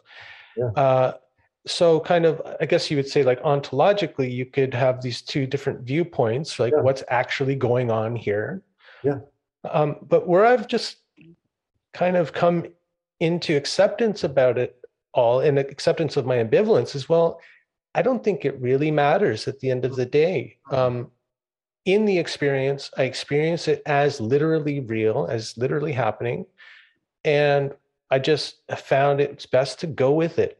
Like to, I think Jung would say to act as if, like when working with archetypal figures from dreams or imagination. Like try to put aside your literal, rational thinking mind and act as if, and that's going to have the healing benefit for your overall psyche. So mm. that's where I'm at with it. I mean, have you, you know, come to a place where you feel strongly one way or the other? No, actually, I don't because uh, I and I write. That's part of all this. My writing in the book is trying to. say I, I really wrestle with that exact issue, um, and because I, I I'm always I tend to be sort of a paradoxical both and thinker, and so I have no trouble saying that it's both. And I do think it's actually both and way beyond anything that because you know we're trying i stress this a lot too with both the the visionary mystical experiences and mediumship. We're playing in areas where like i give this analogy of like a uh, I actually give two analogies. One would be like a a goldfish is scooped out of its little bowl and it's just flopping around in someone's hand some giant's hand and it's like doesn't know what the hell's going on you know it just and then finally gets put back in a safe little confines of what, what is we're sort of like that in these these experiences you know there's this whole other vast realms and this is, i'm sure of multi-dimensional universe that we just get little tiny peeks into either through visionary experiences sort of like ascending into those worlds or with mediumship that those worlds those energies descending into us or arising from within us but they're always arising within us, right? And so there does always have to be, I think, something within us that is resonant with all those different levels of energy. And there has to be, you know, so that I think like with the suffering spirits, for instance, that I what I've noticed is that I'll have a little something, you know. I mean, some maybe, you know, maybe it's more than little, but it's certainly there's a, a landing place. There's an opening for that. What feels like a very strongly other being to come in. Right. Um, yeah. So uh, if I have uh, some repressed anger in my heart, yeah. I might attract a quote unquote suffering spirit that wants to express anger and rage yeah. through me. Yeah, exactly. Yeah. Exactly right. Or and, addiction and, or or, or uh, grief, all of that. That's what you're talking exactly, about. Yeah. Exactly right. And so who knows at what because one thing I will say is I, I do think that we are multidimensional without a doubt. And so whether and so the issue is like even we say like it's almost like just from our subconscious like we don't know how far and how deep our subconscious goes into mm. start looking at these jungian archetypes these archetypal energies coming in jung would even talk about them as you know having their own you know their own intention their own they initiate these they, they they're what it, bring up the dreams they're yeah what, he would say that they're autonomous that they're like god-sized energies so he didn't downplay um uh, you know yeah. what what's self what's other it becomes a real fascinating investigation and you with the santo daime you get to actually be your own body and mind becomes the laboratory where you get to really experiment and experience these things. It's not just reading about it from a distance. That's yeah. right. That's one of the reasons why I was so attracted to it, and uh, I, I, stuck with it for a while, is because like, I saw it as the only uh, real Christian uh, mystery school that was like still around and active and had a sacrament that actually worked to do what it's supposed to do. and so it's like it's very gnostic in that way. Like it's about uh, knowing for yourself or or not knowing but at least experiencing for yourself. That's, that's a good that's a good that's a good distinction. I like that you know. Because the other the other thing the other analogy i was giving about for, for the not knowing that i give in the book is from william james and he's saying it's like you know a dog coming into a library the dog sees the same books they just have a clue. They don't have a clue what books are, or more or less what words and meanings are, right? Yeah, like if a dog could speak, he'd be like, "Well, what do I do with this?" I know, like, right? Kind of so, what we do with our experiences sometimes, right? Sort of like that, you know. We're in this whole vast, mysterious universe, and we're doing our best. Well, yeah, I appreciate, um, you know, what you how you've written about it in the book. Now, would you say? that there are some inherent dangers to experimenting with mediumship. Um, and you could speak specifically about doing it within the container of the daime or outside of it up to you um well uh you know it, it's it's a really good question um and it's a valid question it's a worthwhile question exploring and um I, I just tend to be a little careful with it because while I think it's good for people to be careful, I think people already have so much fear around this issue, at least some people, that I don't want to stoke that fear. You know what I'm saying? Um, because I I feel personally, and this is, and there are people who would, disagree with, with me about this, but my own experience has been within the container of the Santo Daime work with working with people that are very well trained medium that mediums that know what to do with this, that know how to bring in a lot of light and protection, you know, from these higher beings, from these from these uh, beings of light, and know how to work with this and, and how to work with people in their process and to help to train mediums like like Baixinha did with Jonathan, and now Jonathan's doing and you know other people as well. I felt completely safe with it. And and i especially with the sacrament you know like i've had some conversations on online with people who have basically say you know it's the last thing you want to do is to do all this mediumship stuff and and then you throw in that uh, you know hallucinogenic on top of it and it just makes it worse. And i'm like to me it's like that's what makes me feel much safer actually because the daime i feel just like whatever is bringing up being brought up is is being brought up in the context of a to me like the daime is not just a chemical. It's or set of chemicals. It's a it's the physical it's a true sacrament so it's a it's a physical embodiment of a spiritual consciousness of of seemingly infinite proportion i have no idea how huge the for us when in the Santo it's literally bringing the, it's incarnating the spirit of the Christ, right? That's big. And so I feel very safe when I'm working with that because I've got that sort of with me, protecting me, holding me, right? Uh, but I, I that's my own experience. You know, other people that they're, I do think that, you know, um, there might be people what I have no because this is a whole discussion within the Santo Daime. Um, what I the, the only people I think that should not be involved with the Santo Daime or should not be drinking Daime are people with severe mental health issues. By severe meaning like tendencies towards you know psychosis, schizophrenia, or bipolar, or maybe even borderline personalities. You know, that's not the ideal sort of person that you, I think maybe even they, I would I would say even they, if you had an extremely structured 24 hour residential situation, could probably still benefit from it. But most people don't have that, right? And so you add mediumship into the mix for pe- someone like that. That's not ideal, mm-hmm. right? but I don't think it's ideal for them to be drinking daime, period. Mm-hmm.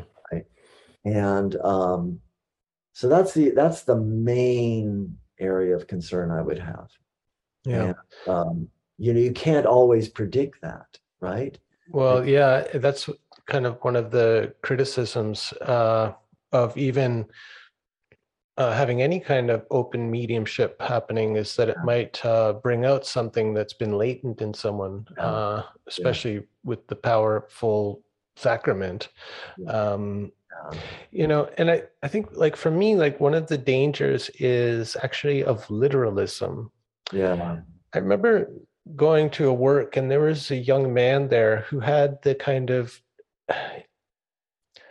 standard stereotypical Christ complex. Yeah, yeah, yeah. You know, yeah. like he literally thought that uh, he had opened himself in a work to Christ consciousness and that he was then the incarnation of Christ. Yeah, yeah. And I think some of that belief was supported in the community. Uh, mm. I think there is a tendency because of belief yeah.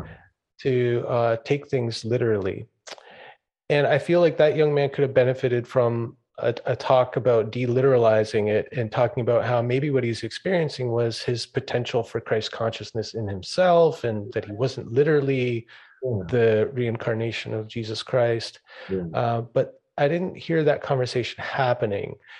And yeah. so I had misgivings about that and concerns about that and wondering how prevalent that kind of thing actually is. Yeah, I agree but there's also something about the way that it was handled.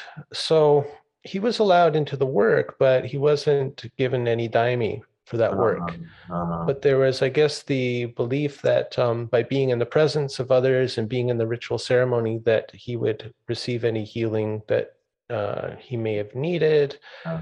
Uh, but that was, you know, one experience that yeah. I don't think is completely uncommon. So yeah. just I'd love your thoughts on that. Oh, I've, it's such a beautiful insight and comment, and sort of sad too, because I do. I write about this in the book. Um, I think that, and not only with the Santo Daime tradition, with any tradition that's working with psychedelic substance, even just on a therapeutic healing level, that the potential for grandiosity and inflation is huge. Mm-hmm. It just is. And so it needs to be really openly, overtly talked about and there needs to be um, it needs to be addressed skillfully when it arises. And um, you know um, I, I i mean I'm, I'm basically i completely agree with you with that. Um, it's it's something that because it's it's you know i mean and it's and it's, under, it's understandable. I don't i don't um even there i think that there's if it's handled skillfully it's just sort of a bump on the road. It's just part of the learning process right? It's not the end of it. It's not like you know ideally someone has this beautiful experience of their connection with the christ or with god and, and that their oneness. I mean that's a whole you know thing with eastern traditions right? You know of, of it you know the sense of experiential union or identity with with this divine source right? And that's sort of the end point or, or at least the one of the goals of lots of these you know mystical traditions. And so it's something that i think on the one hand is is, is good to nurture but it but you're right it, when it becomes linked in with the ego then it gets to be really problematic. And so it's it's it's like i remember um i'm sure well you may have um, be the book "Be Here Now" by Ram Dass, and sure, yeah. spiritual teacher, right? And he talks about his brother who was um, institutionalized and right was Jesus and stuff like something similar. And and Ram Dass making the point that it's like the difference between my brother and me is that he thought only I am Jesus, right? Whereas a mystic is where yes, I am the Christ, but so are you and so the Christ is in everything and in everyone, right? And that, and that's a and that that that's a huge difference. And um, I do I think that what you find it, at its best in the Santo Daime is this interplay between wondrous experiences of connection to these different strata of divinity, combined with a real emphasis at its best on humility you know and i'm like we're really we're just we're a work in progress right? We're doing our best. And you know so mm, you know i don't know i mean i probably would have i have a lot of faith in the power of a, the healing potential of the santo daime work. Um, i probably would have also i think i also have a lot of faith in for certain people the need for them to have good one-on-one therapy mm-hmm. from a skilled therapist, right?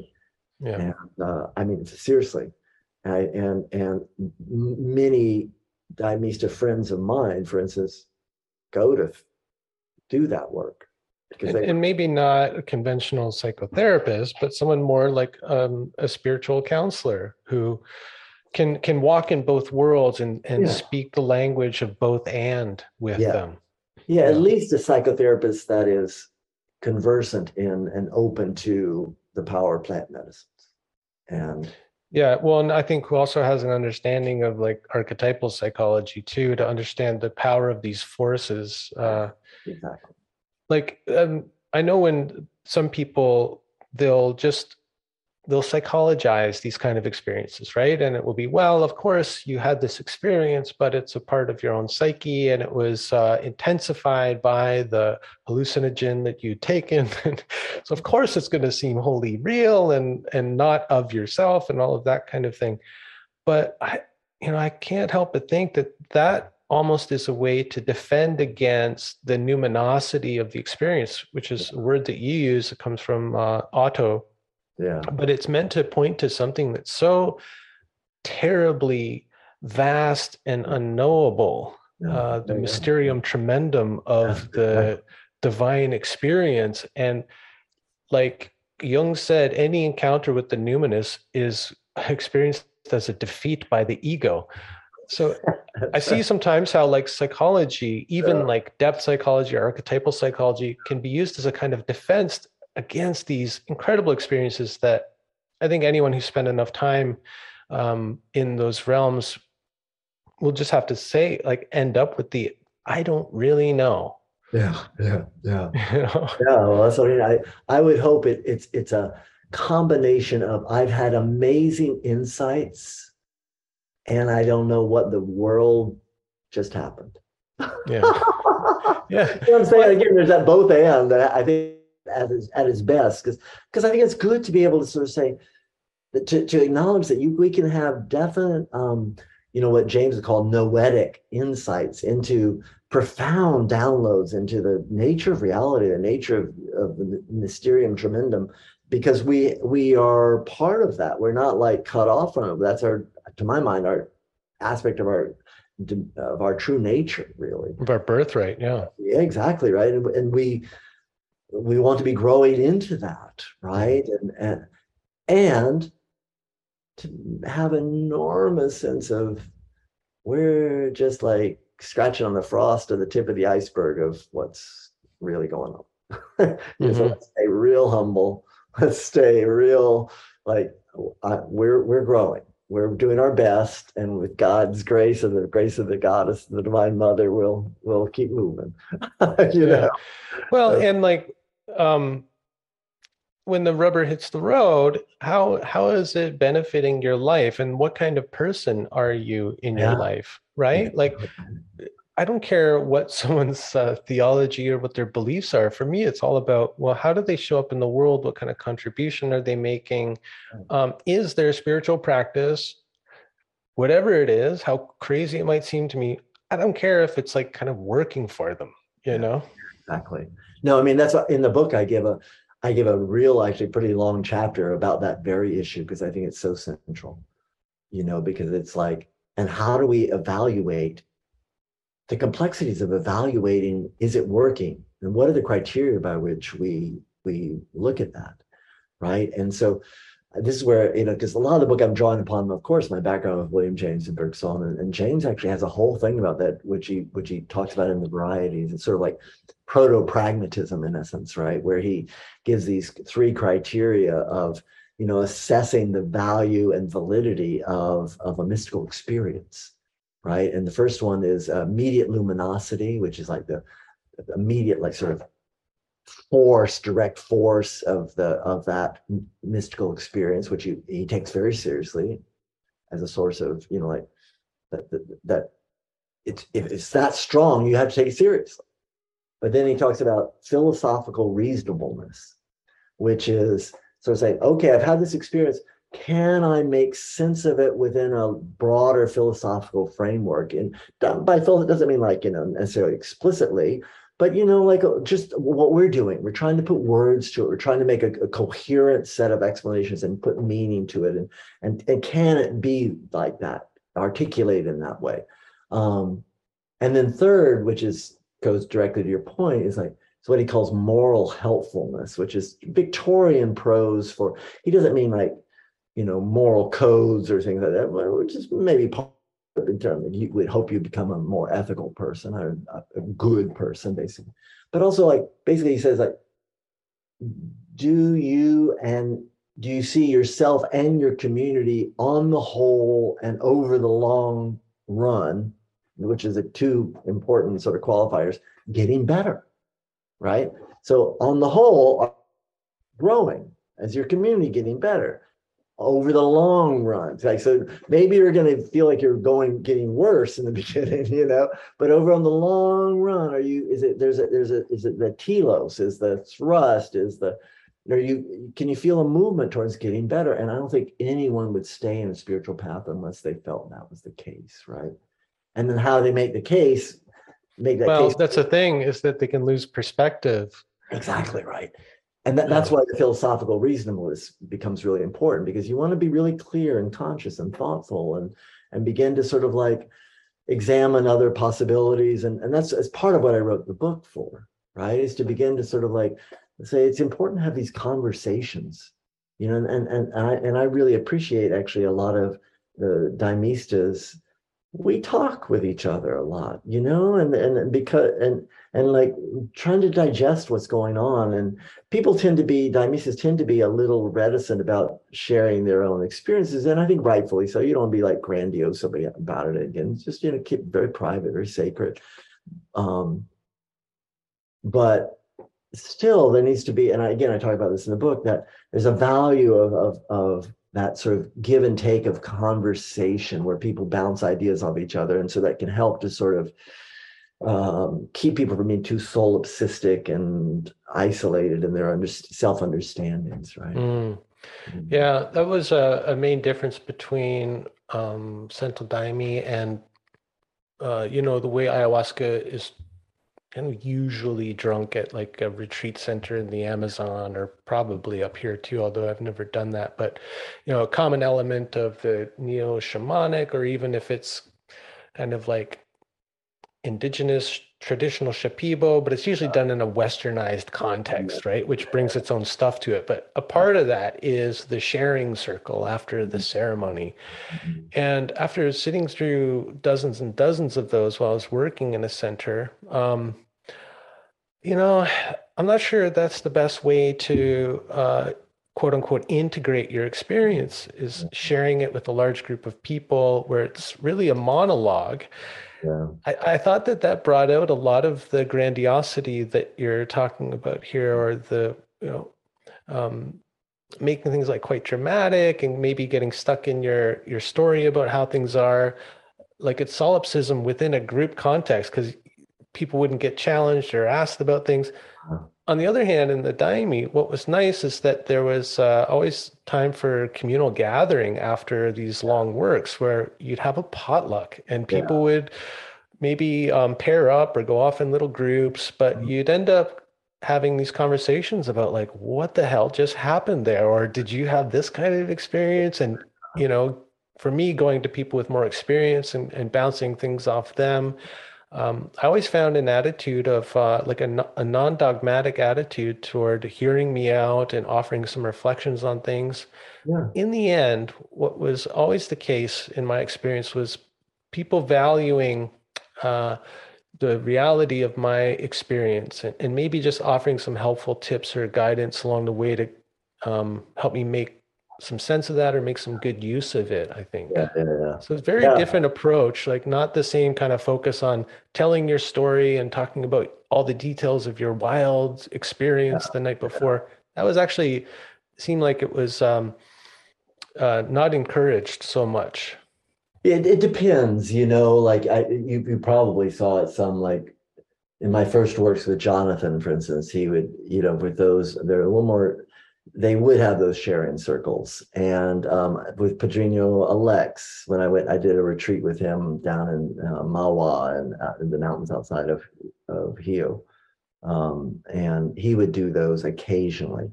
And I found those very valuable in the sense that if you have a skilled person who's running them and, and who can and will work to sort of work with the person and and and you know challenge their story and you know keep them on track and things like that then i found it really helpful because you know it's it, it's valuable sometimes to get insights from someone who's really had a lot of depth of experience and they can sort of mm-hmm. shine a light onto things and um but i also like and I, and I talk about this in the book i also do very much value just i think i think you said it so beautifully that sort of just real casual sort of after work, just just talking and um, and I sometimes sometimes though because sometimes I, I, sort of feel a little um, in my in my participation with Santo Daime. I sort of wish there was a little more time actually for it because sometimes because you know sometimes these works go really late and people just they want to just put it up and go home. You know, they're tired, yeah.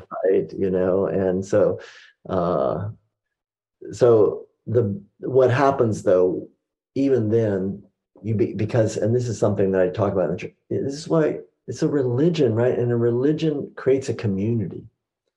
And a community bounces off each other for you know and they talk to each other and they squabble and they there's a whole there's a there's a friction and a support that's that's both sides i think extremely valuable for for growth actually. Yeah, so, and and the the community is an organism that's yeah. dynamic, but I think will uh, be self-correcting ultimately, mm-hmm. right? So a lot of those kind of personal disagreements. Um, kind of get ironed out if the community sticks together and has that commitment to stay together. No, exactly right. Because they almost have to, right? Yeah. And it gets messy at times, and but that's just part of the process. And you, it's a, a way to learn, like how can I come back to my heart? How can I let go of my anger? How can I really uh, forgive and allow myself to be forgiven? And How can I receive correction? How can I, you know, not be so nice and have to give some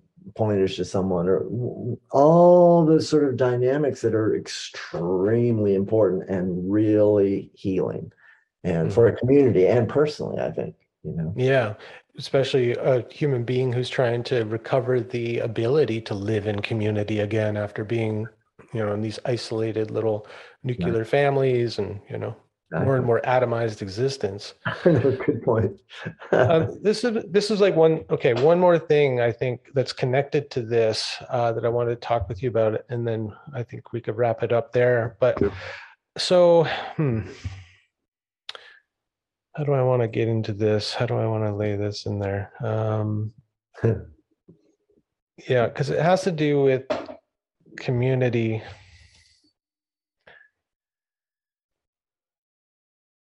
do I want to go there? I, I, this is one of those parts that I edit out as I wrestle with sure, it. Sure, sure, What's sure, the best way into this. Um, I think I'm. I think I'm going to leave it actually because it might open up things too much, and uh, I don't want to just kind of leave something out there hanging that mm-hmm. uh, you know I want to do justice to. Sure, sure, sure. You know, and there's all these. Uh, I mean, to me, it's like I, I mean, we've covered a ton, right? I mean, yeah. I think if um, if there's anything that uh, you know, like from the book, for sure that I, that we didn't cover that I think would be important, and you know, I mean, I think that um, one of the things, mean, because the whole the end of the book really it, it all sort of points towards the there's a, there's a sort of a momentum that happens in the book right? And it's it's leading towards the end of the book which is and i consciously wanted to end with this um the discussion of divinization. Um because it's like what's the goal of it of all this? What's the end point and why are we doing this right? And and and of course there's no just one answer to that. Everyone's gonna have their own answer to that.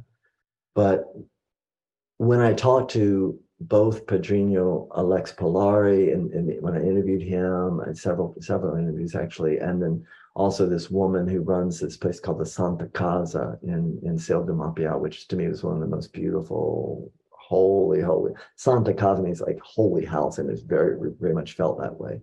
These beautiful works most mornings there um, that I participated in and Isabel Barceo is sort of one of the founders of this. And so I interviewed the two of them and talked to them about this. What's the goal of this? And they both felt it was to it's uh, it's all beautiful that everyone has their own level of working and their own sense of, of where we're heading and and what what what it means to be a, a good daimista, right? Um, but for them, it meant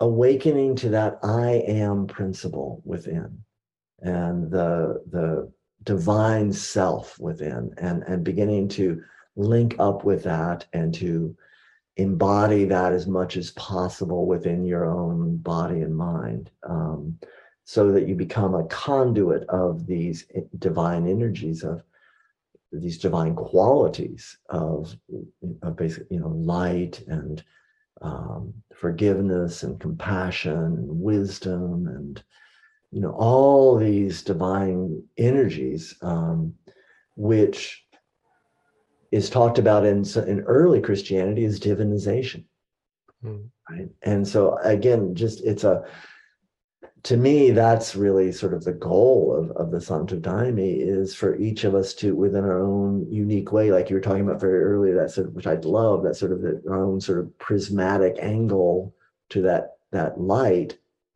to embody that, right, and to be a vehicle of those energies of healing, of of insight, of compassion in this world that so desperately needs right and so yeah and to continually kind of polish that yeah. facet so yeah. things that divine light comes through more clearly and is not uh, blocked or obscured or distorted in some way exactly right and and and to be that have that sort of very clear self-examination that can happen and uh Examinia consciencia. yeah. right there, first hymn of the night. yeah. Yeah. Well, that's great. I mean, for me, it was like it was summed up so clearly and beautifully in the symbolism of the cruzeiro, this double barred cross that is the central symbol of the daime. is you know on every altar, and you've got one there behind you. But the way it was explained to me early on was that that second horizontal bar of the cross represents the second coming of Christ, Yeah, which was meant to happen in the hearts of all humanity and would be facilitated through this particular sacrament. And I mean, God, sounds good to me, man. Like No, seriously, right? Yeah, May it be like, so. whatever, yeah, whatever the way to that is, I can stand behind that uh yeah. that uh, aspiration or that doctrine for sure. No, no, for sure. And then, and like you said, with that exam, exam, examine your conscience, you know, like Magina, he does it, examine your conscience. It's the first lesson. Padrinho Sebastião was talking, you know, that's him we were singing of his. And it's like, it's such a prevalent understanding. And it's fascinating too. This is a small little thing, but to me, it's fascinating because I, I, love Portuguese and Portuguese, in the Portuguese, consciência means both conscience and consciousness. So exa- examine your conscience is the first lesson, like it's often how it's translated with Madrinha Rita, but it also means examine your consciousness, examine the depths of your consciousness, right? And and, and I think with Padrinho Sebastião and Rita, it's, it's clear that it's both, right? And so it's, it, it, it had this sort of dual thing where it's like, on the one hand, like, you know, really check in with what your conscience is saying about how you should live your life in an upright, sort of good way, but also look in the depths of your own consciousness to find that divine source and and keep looking there. You know, know, Hmm. So I, I just love that. You know, Yeah, like, I love that too. I love those kind of double meanings. yeah, Um, yeah. yeah, I wasn't aware of that actually. Yeah, That's yeah. really nice. It has it has a, a, a simultaneity there of meaning. Mhm. Yeah. Yeah, because you know the way I kind of shorthand think of conscience is like the inner voice of God, uh, that's can be corrective and um, can sound judgmental and critical, like patriarchal, Yeah. um, but it's trying to keep you living in a in a right way. Um, that's how I help people try to distinguish between that and some other unhelpful part of the psyche or more um, I don't know. Yeah, the superego sort of stuff, which is Yeah, but like for and me, you know, yeah right yeah the abusive father or something like that or yeah. Um but in the hymn it says examine your conscience. And Yeah. if i'm thinking about conscience in that way it's like not really mine. So it makes sense to me that um it also means consciousness or examine your mind right? Yeah, no, exactly. So it has both meanings, and and and because the English you have to sort of pick one, and it often the translation say conscience, and so I'm like, so in my back of my mind going, what also means this other thing, which is really important. right yeah just don't look to uh the big daddy in the sky for guidance but you know, Exactly. correct Exactly, yourself right Exactly, exactly, right. And- And find find that divine source within, find that connection, you know, within you, and and you know, way beyond you. I mean, but but within your depths, for sure, within your heart. Yeah. Well, Yeah. Bill, this has been really great. And Oh, um, sure, Brian. like I said, I've been wanting to talk about this for years now. Uh, but, you know, for reasons that we discussed, it can be hard to find people within the tradition who want to speak about it openly or talk about their experience because, you know, there's the issues of humility and proselytization. And so I think it took someone like you who's an academic, uh, but also an insider to Yeah. be able to come forward and, and speak about it in a really kind of personal way, but also uh, has a, a good understanding of um, all the different aspects of it and the tradition and everything. So I, I think it worked out perfectly. I had to wait, you know, four years, but that's that's cool. oh, it's been a delight, seriously, to to talk with you. Just a delight. And uh, these sort of conversations mean so much to me personally, and and as I feel so privileged and honored to be able to you know, be a catalyst for these conversations and to be able to sort of just participate and learn and it's a, it's a sort of infinity sign of, of giving and receiving and learning and teaching that, that happens in these conversations that i just find really uplifting and, and helpful yeah that's great so the website is uh, liquidlightbook.com Yes. Mm-hmm. Yes, exactly. And there, everyone's gonna like we talked about, find all kinds of resources about the Santo Daime if you want to find out more, and um, you know how to follow along with what you're doing. I guess.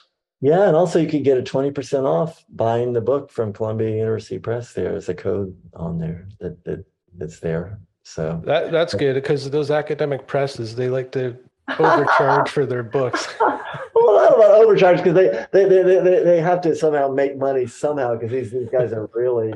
But but you're right. They're sometimes like ooh, pricey.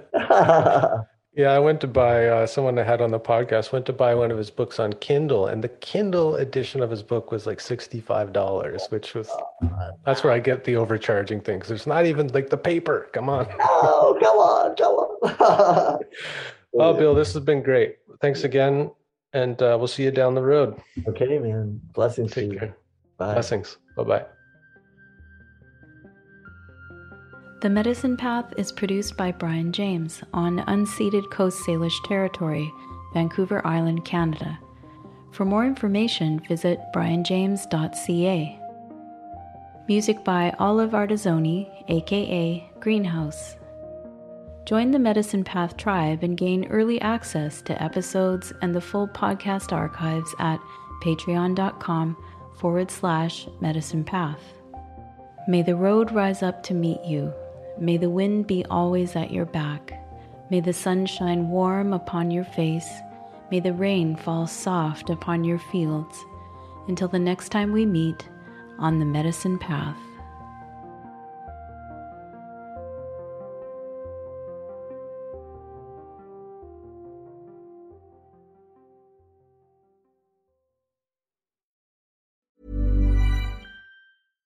Hi, I'm Daniel, founder of Pretty Litter. Cats and cat owners deserve better than any old fashioned litter. That's why I teamed up with scientists and veterinarians to create Pretty Litter. Its innovative crystal formula has superior odor control and weighs up to 80% less than clay litter. Pretty Litter even monitors health by changing colors to help detect early signs of potential illness. It's the world's smartest kitty litter.